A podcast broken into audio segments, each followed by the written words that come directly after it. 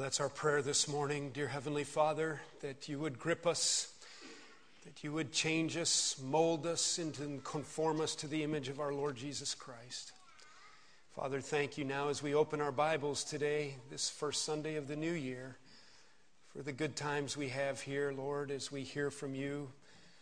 And by your grace, Lord, we'll be taking it in, letting your Spirit lead us, mold us, guide us, change us, convict us. Father, we anticipate today hearing from your word. Help us, Lord, to discipline ourselves to hear and to react humbly without pride or arrogance of any kind, and to simply allow you to work in us through your word, to chisel away the rough edges. We give ourselves to you now through the word. In Jesus' name, amen. Well, I want you to imagine with me this morning that Fellowship Bible Church is part of the franchise team, a franchise team of the NFL. Do you know what the NFL is? The National Football League. Some of you hate that. And it's caused a lot of strife in your home. Others of you love it, and it's okay. It serves well my introduction this morning. Because if you are a sports fan at all, and especially if you're a football fan, you know what's happening right now this weekend. It's the first weekend of the NFL playoffs. It's wild card weekend. Don't worry about what that means if you don't know. It just means the playoffs are beginning. And if you win, you move to next weekend, and if you lose, you're out. But you know, not all of the teams who play in the NFL are in the playoffs only those who won their divisions and certain rankings in their divisions. A lot of teams are packing their equipment, spit shining their helmets, and a lot of them big old boys that you see on television are in their lazy boy chairs or already on the beach in Miami and they're watching the game on television. And you know what their teams are doing? They're doing what I want us to do. It's why I want us to pretend we're an NFL team today. They're asking themselves, where are we as an organization? They're asking themselves, what do we need to change around here? What is it that was good this year, and what is it that didn't work this year? And I don't know if you saw in the news, I believe it's up to four now. Um, four head coaches of these teams. They make millions coaching their teams. And the owner fired them and said, We, we need you out of here. We got to have new leadership. You know that in Detroit, the Lions set a record for losses. They had no wins this year. They went 0 and 16, a perfect record of losing. The head coach went first thing Monday morning, probably most of his coaching staff. We're going to clean house. We're going to start over. We're going to look at what we're all about. We're going to figure out how to do what we're supposed to do around here. And that's a lot the mindset that I want you to have today. I want you to think about our church I want you to think about where we are as a church. And as we do that, I want you to think about yourself as a Christian. I'm thinking, where am I as the pastor of the church? Where are you as a Christian before the Lord in your life? And I want to deal particularly with one clear priority from the Word of God for all believers everywhere and for all churches, Christian Bible believing churches everywhere. And it has to do with the priority of prayer. You say, oh, Pastor Van, is that all? Everybody knows about prayer. Everybody prays. Hindus pray, Muslims pray five times. Uh, if you're in Sunday school this morning, you saw how they pray and what they go through. Everybody prays. I, some people count beads when they pray. Some people repeat prayers over and over and over again. We teach our little children to say God is good and so forth. And, and we, at the supper table or at the bedtime prayer. And I don't want to minimize in any way some who have really done well in this area of making prayer a priority. But I want to continue my introduction and lay a foundation for this message and let you know that I didn't just pick this out of the air arbitrarily. Ah, we need to pray more, or I want attendance in prayer meeting to go up, and so I'm going to preach the first sermon, and we need a prayer. Everybody needs help with their prayer life. As true as that may well be, I do speak to you this morning out of a burden from my own Christian life out of my own leadership as a pastor and out of a concern as a shepherd of the flock that this is an area that we're not where we're supposed to be as a church. Let me make a couple of statements. Number one, I want to preach this message this morning. And by the way, we anticipate, Lord willing, being back in Genesis next Sunday, Genesis chapter 6. I would hope to have um, a couple of messages more now from Noah's flood and, the, and kind of an apologetics view uh, about the flood, the fossil record, what about dinosaurs, a number of things like that. And I think you'll find it very relevant for today. And I think you'll find yourself encouraged that the Word of God is so reliable and trustworthy, and it'll strengthen us in our walk. And you don't have to be some kind of an intellectual moron to believe Genesis is true. So I hope you'll anticipate that and come next week and be here. But why this first Sunday of the new year that we take some time and challenge ourselves? Number one, it's because I've really observed in my own walk and I've observed in our church and through the years that it's just really easy to be apathetic and average, lethargic and apathetic. Those are terrible words, aren't they? Complacency. It's, it's the lukewarmness. I wish that you were hot or cold, Jesus said about his church, didn't he? And I think that if we're not careful, we kind of get into a routine and, and we kind of just do the same things, and, and sometimes the bar comes down. And if we don't stop and evaluate and ratchet it up, we can sometimes become very complacent in our Christian walk and even as a church as a whole. Number one, because it's so easy to live below God's expectation and to be apathetic and careless.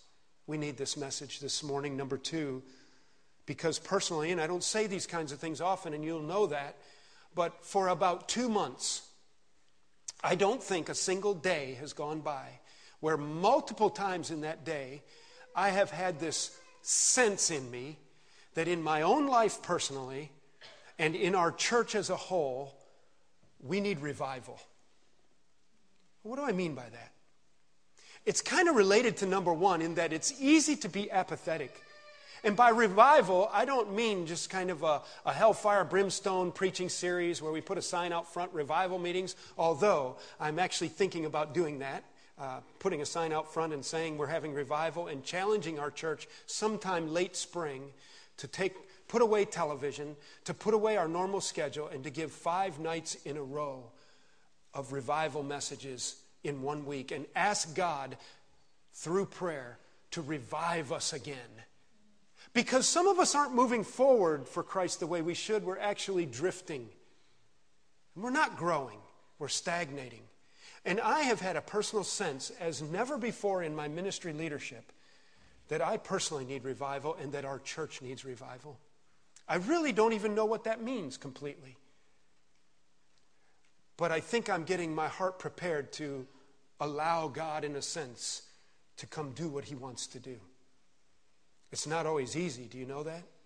There will be confession of sin, there will be a putting away of some of the worldly ways, there will be a lifting up of Jesus Christ and Him crucified, buried, risen, and coming again.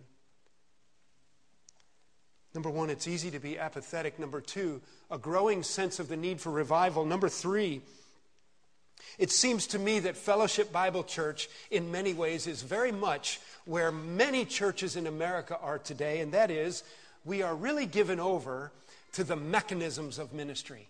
We love gizmos and gadgets and new programs and, and uh, new stuff. And if we just get this new church software program, it'll revitalize our church and we can do all kinds of things. And reverting back to the football metaphor, I didn't take time to review the story. It's so old, it's maybe new to some of you, but it's worn out. It's the Vince Lombardi story. Who did he coach? Green Bay Packers?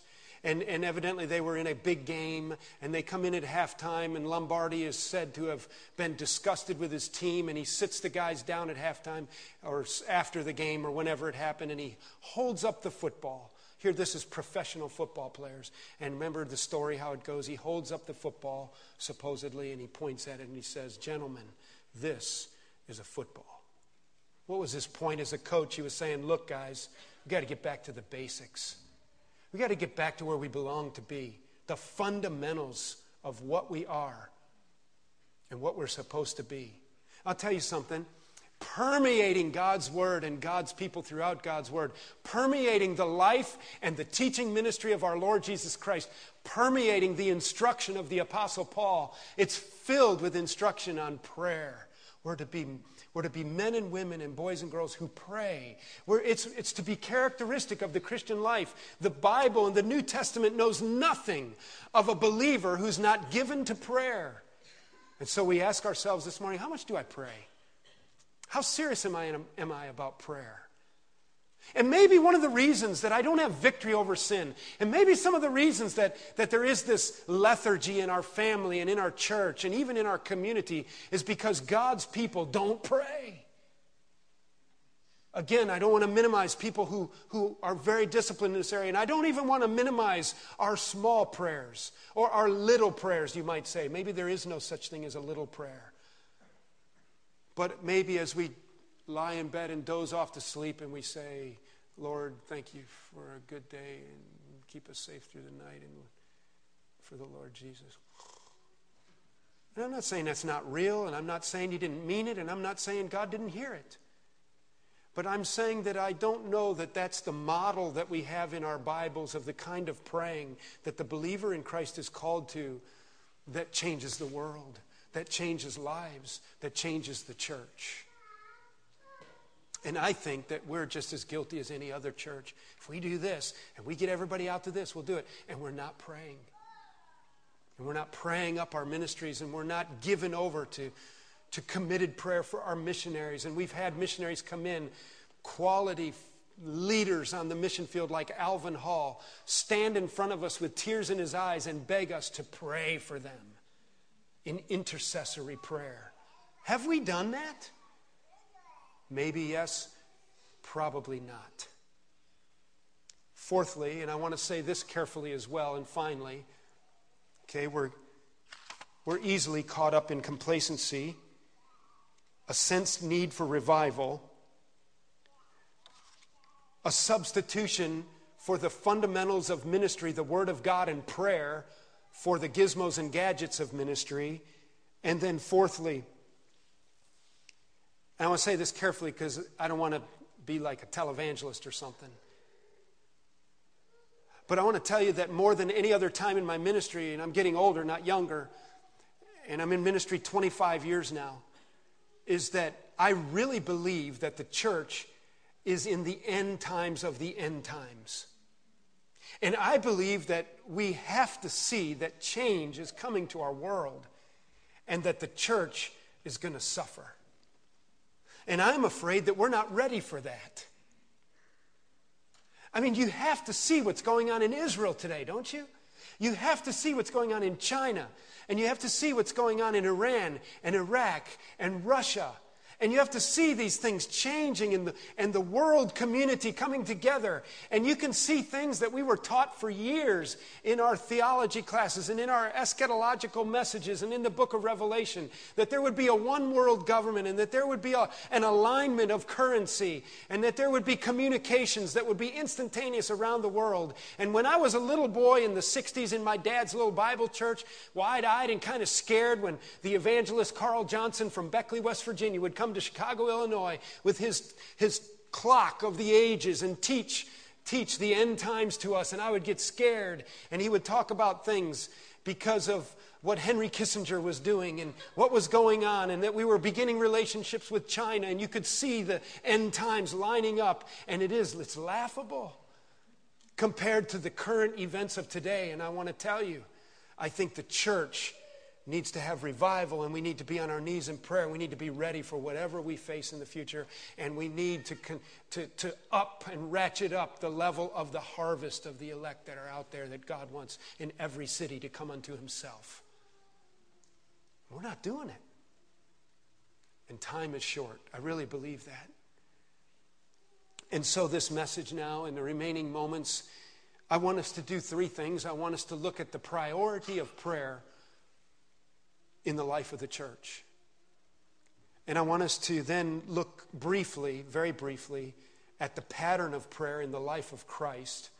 And then I want to challenge us at the end with the very practice of prayer in the life of the Christian so that you can take it with you and that we can let the Spirit of God challenge us.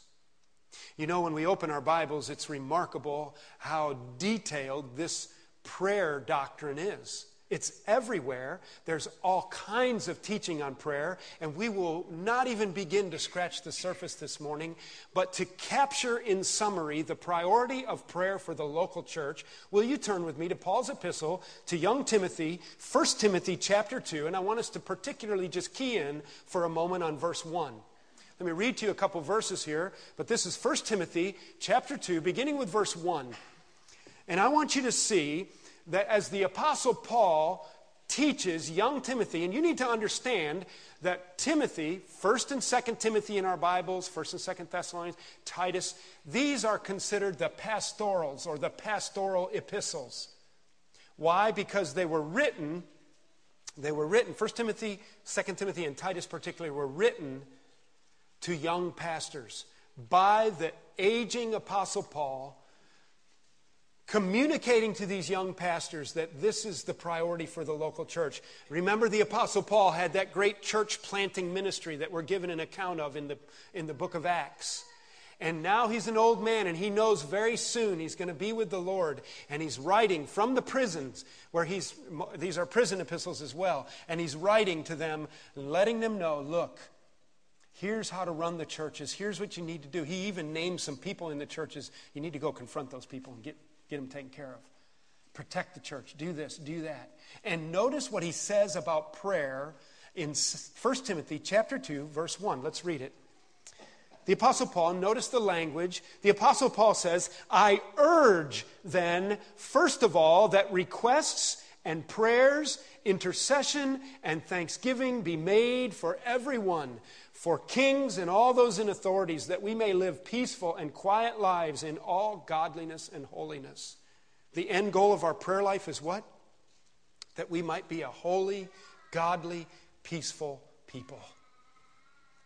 This is good and pleases God our Savior who wants, look at this, this is a great reminder that God, our Savior, wants all men to be saved and come to a knowledge of the truth. That's why we support missionaries in this church, because we believe that God is calling all men unto Himself to be saved around the world, and we have to communicate this great gospel to them, and that there are eternal consequences if not.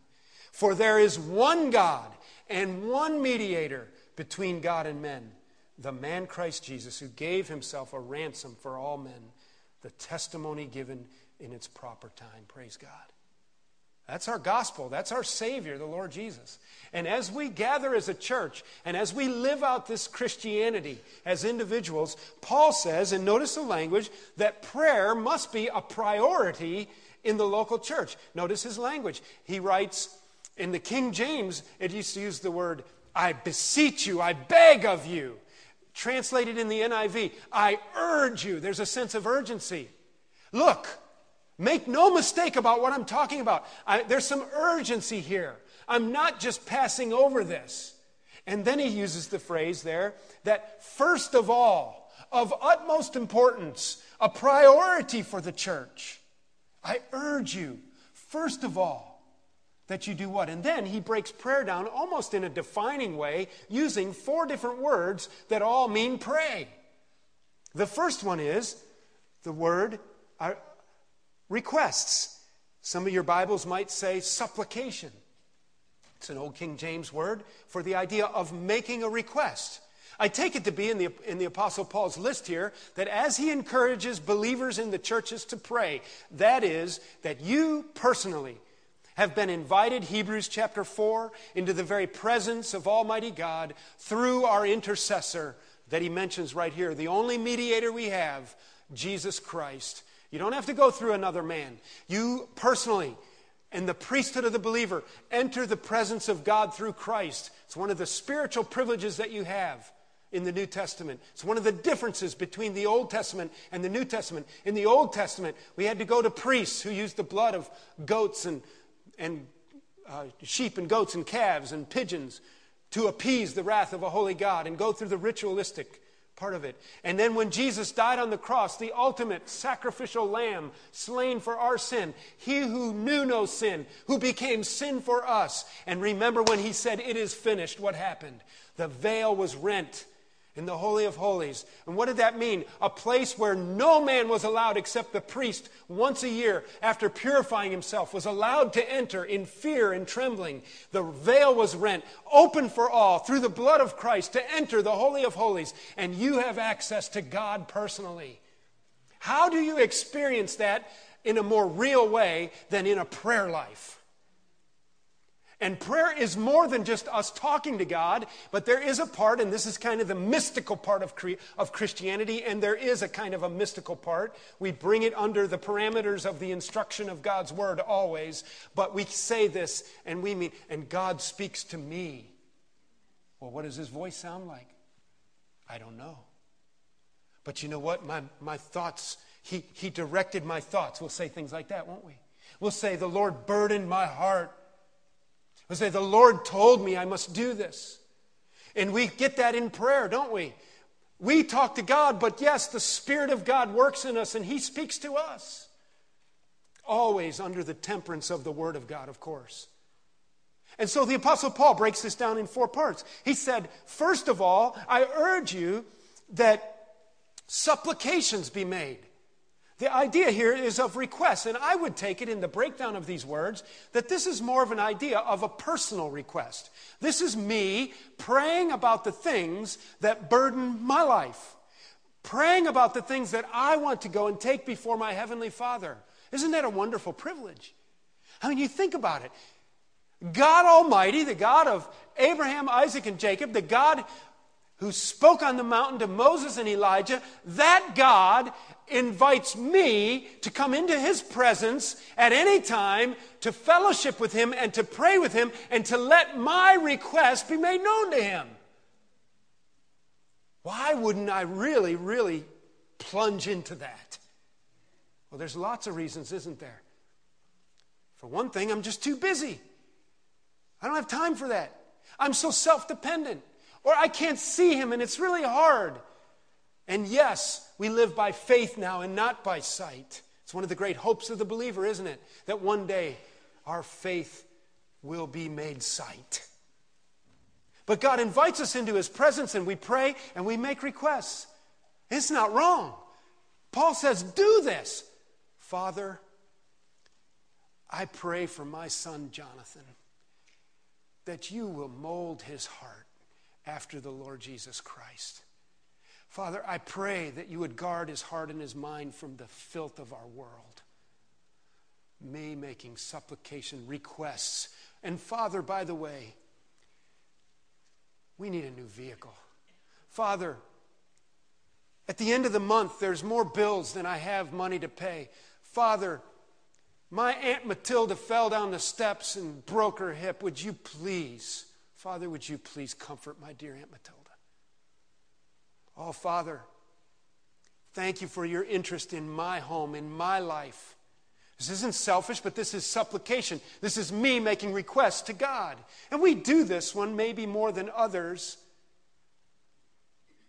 But I think that we're so hit and miss in our prayer life, aren't we? And so Paul says we are to make requests or supplications. And then look what else he says that request, and then he uses in the Greek the word for prayers here is the most general word for prayers. And I take it that just all kinds of prayer about the things that are on my mind and the things that, that we're dealing with and all kinds of things. Requests and then prayers of all kinds were to, to be made. And we get in funny situations as pastors and we make all kinds of prayers.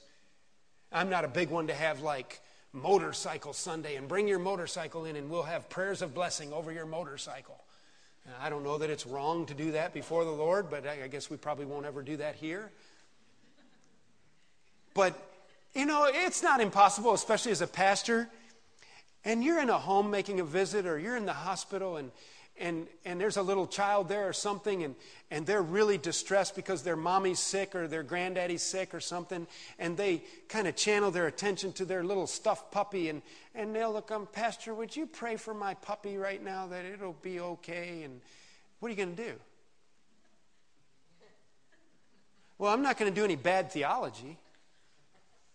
Uh, but I'll tell you something, I'm not so sure God doesn't care about that stuffed puppy.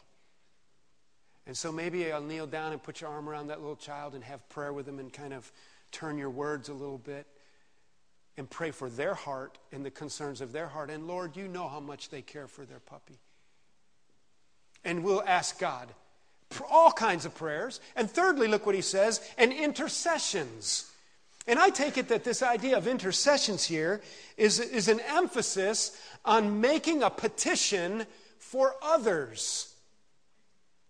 Did you remember when I didn't double check this, but in my mind, I think when it is, is um, after Moses and Joshua come off the mountain from the first time Moses received the Ten Commandments. And remember what his, his brother Aaron had done, and this is, we referenced this not too many weeks ago, collected the gold jewelry of the Israelites and had formed the golden calf and they were dancing and carrying on in immorality, and they were saying they were worshiping their God. And Moses smashes the first set of the Ten Commandments, and he's just angry. And I can't remember for sure if that was the time it happened, but on one time, God is so upset with their, with their debauchery that God says to Moses, Scoot over, I'm going to wipe these people out, and I'm going to start a new people on behalf of you. Remember that happened? I can't remember if that was the exact time, but anyway, it happened in there. That might have been the time when Moses asked God to take him out, and God said, Nope, can't do it. That's intercession. I don't want to get into a deep theological debate about did God change his mind and, and what was God thinking and did God know that was going to happen and, and did Moses talk God out of something?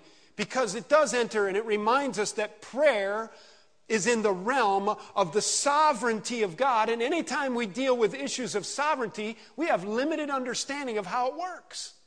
I don't know how prayer works. I don't know why Almighty God wants me to pray, but He does. I know that one reason, and I'll reference it later if we get to it, is the idea that He certainly wants me to acknowledge my moment my by moment dependency upon Him and that my prayerlessness is one of the greatest statements in my life of my arrogance and my pride and my ability to say to God without words, I don't need you, by the fact that I've gone the last 48 hours and haven't even talked to you. I got it under control. But back to intercession, that's what Moses did. God says, Moses, scoot over, I'm going to wipe them out. And Moses stands in and he says, Wait a minute. On behalf of the people, Father, I pray that you will spare them. You do not want to do this. Take my life instead. And he was a beautiful type of Christ right there, wasn't he? And he interceded for the people. He got in between God and other people. The Holy Spirit does this for us, Romans 8. Jesus himself does this for us, Romans 8 and Hebrews chapter 4. It's acting as a liaison. It's me saying, Father, I just drove by the hospital and it's 11:30 at night and I see Charlie Keeling's car over there. And Father, would you bless Charlie in the OR over there? Because I don't know what's going on, but I know people are hurt. And will you give him the grace that he needs right now? And would you just just take over, Lord? Why don't we think like that? Why don't we think like that? Father, my neighbor over there, Father, the fact of the matter is, I'd love to put an elbow up by his ear. I just can't stand that guy. But Father, will you break my heart? And Father, on behalf of him and his pagan family, would you pour out the love of Christ for them? Will you spare their souls from hell? Father, I intercede on behalf of someone else. Has nothing. And you know, if you stop and think about it, you don't talk about this. You don't. You don't. Once in a while, it's encouraging though to write somebody and say, "I have been praying for you." You ever get one of those notes? Blesses you to your deepest part, doesn't it? And what does it mean if somebody has the church directory and they make it part of their life to pray for the pray through the church directory interceding on behalf of the people of this ministry and you don't even know what's going on. And Father, Jeff Adels, he's one of the meanest teachers at Faith Christian Academy. But he has two students that even wanted to sit next to him in church today. So maybe he's not as mean as I think, but Father, bless Jeff as he teaches at Faith Christian Academy. Father, strengthen him.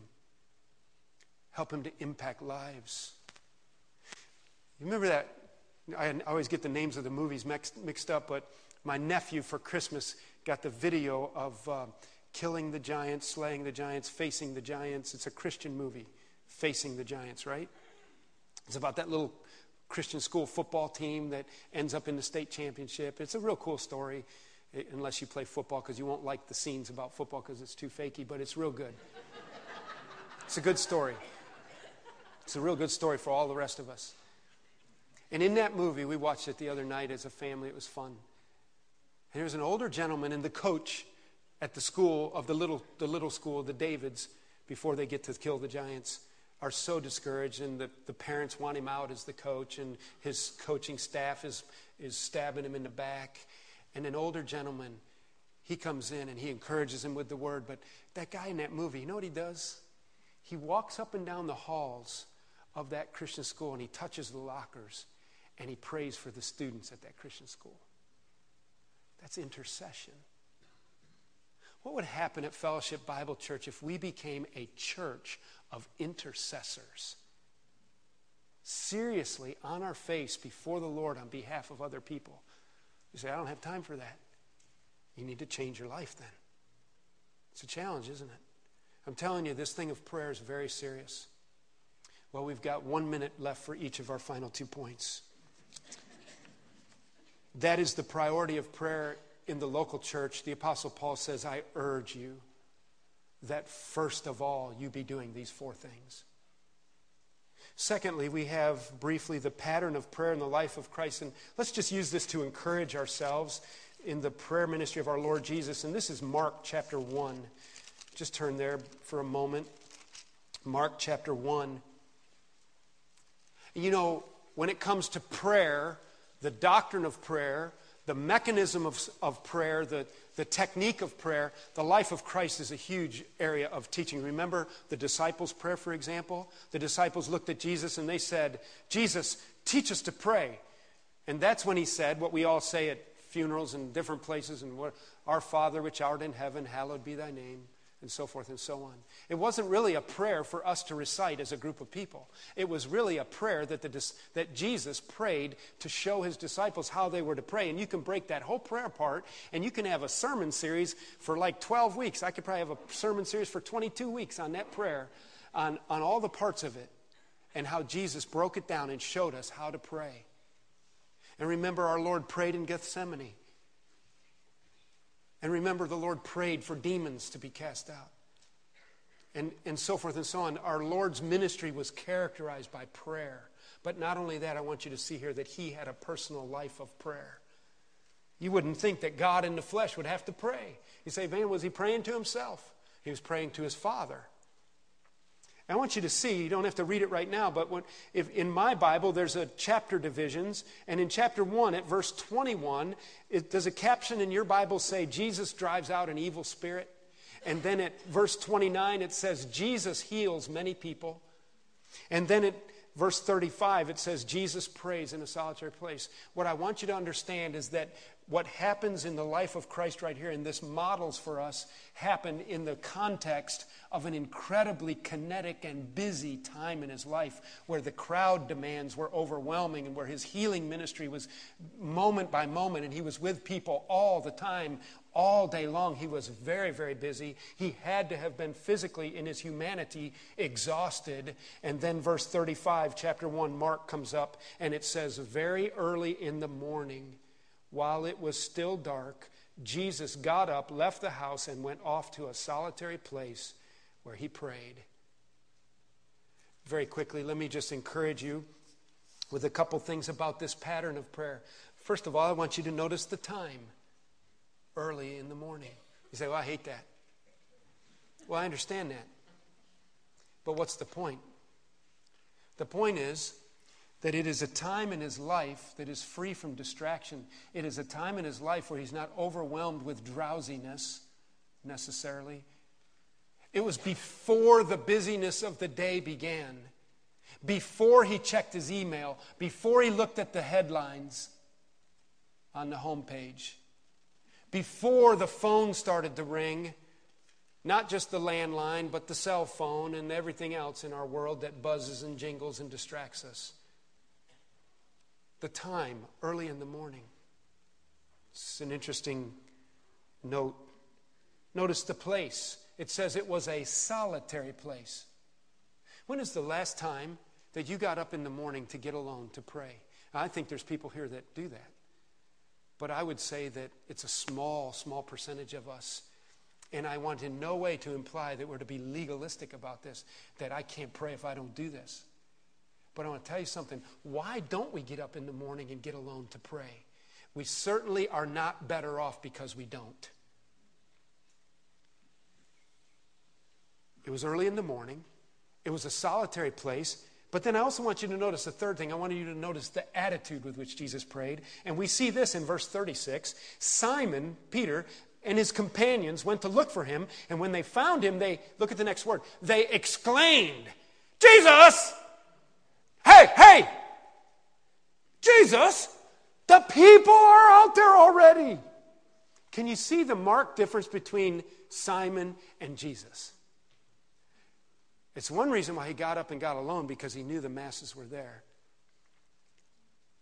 And notice his attitude was they have to wait. In no way is this a pattern of a, of a dereliction of duty. This is a priority of life. I take time preferably early in the morning. I find a place, definitely a solitary place, and I go with an attitude that all other distraction must be removed from my life. Are we doing that? Maybe because we're not, for some reason, God's just not moving. His people aren't praying. It's a powerful reality, isn't it? Finally, the practice of prayer in the Christian life, and we could really develop this. Let's just look at one verse, 1 Thessalonians chapter 5, verse 17, as we conclude and let the Spirit of God finish the message for us. 1 Thessalonians chapter 5, look at verse 17. I'm going to memorize a verse this morning in church. Oh, I hate memorizing verses. You can do it. You can do it. Two words. 1 Thessalonians 5:17. Pray continually. Say the reference in the verse with me. Ready?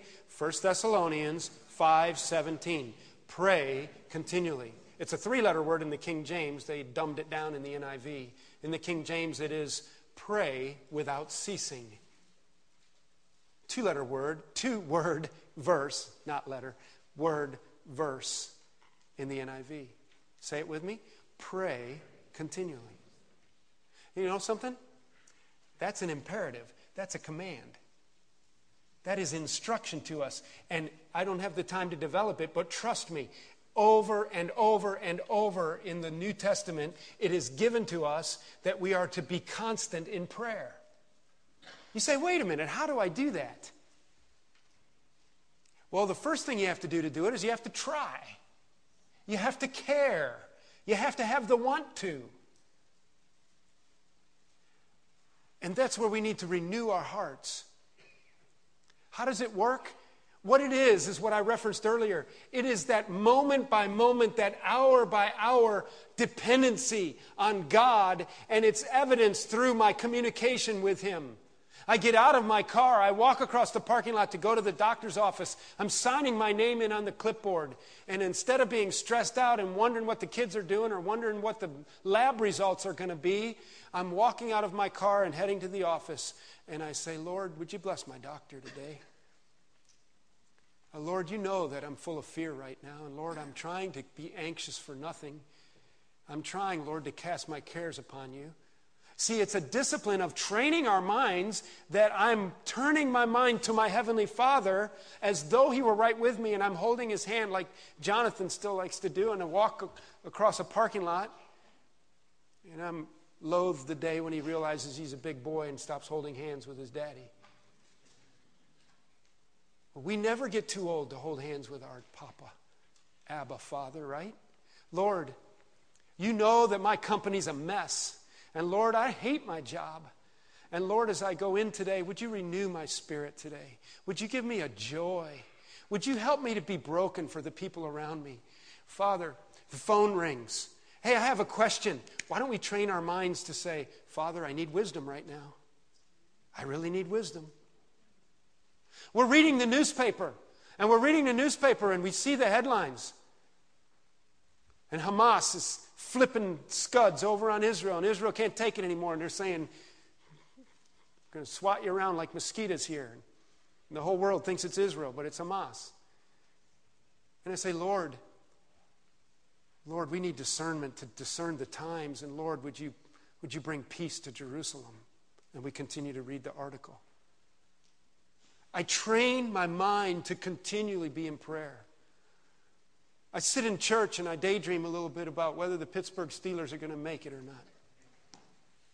And I look across the room and I see some kid with a Cowboys hat on. And I say, Lord, would you just change that kid's heart? yeah, seriously, you sit in church and just say, Lord, I, I see that person sitting alone. Lord, I see that person is doesn't look strong to me today. Lord, would you encourage them? I continually pray, right? Right? We're not good at that, are we? My neighbors, my children, it never ends, does it? Don't let this be a burden. Let it be a delight. Let it become part of the fabric of your life. Let's bow in prayer. And so, Father, change our hearts and teach us to pray like our Lord Jesus. Give us an attitude of discipline and an attitude that has the ability to, to sieve out the unnecessaries. Teach our young people at a young age to pray. Teach our daddies here to pray and our moms, our grandparents. Change our church through prayer, Lord. Lord, may your Holy Spirit now take this where you want it to go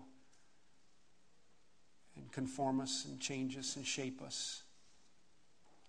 That Jesus Christ would be lifted up in our church and community, and that revival would come to us, and that we would have discernment, and that we would hate sin and love righteousness, and that we would raise godly children, and that your mark would be upon us because you are near and we are not anxious, and we know how to pray. And we're a people of power, not gizmos and gadgets. In Jesus' name we ask these things. Amen.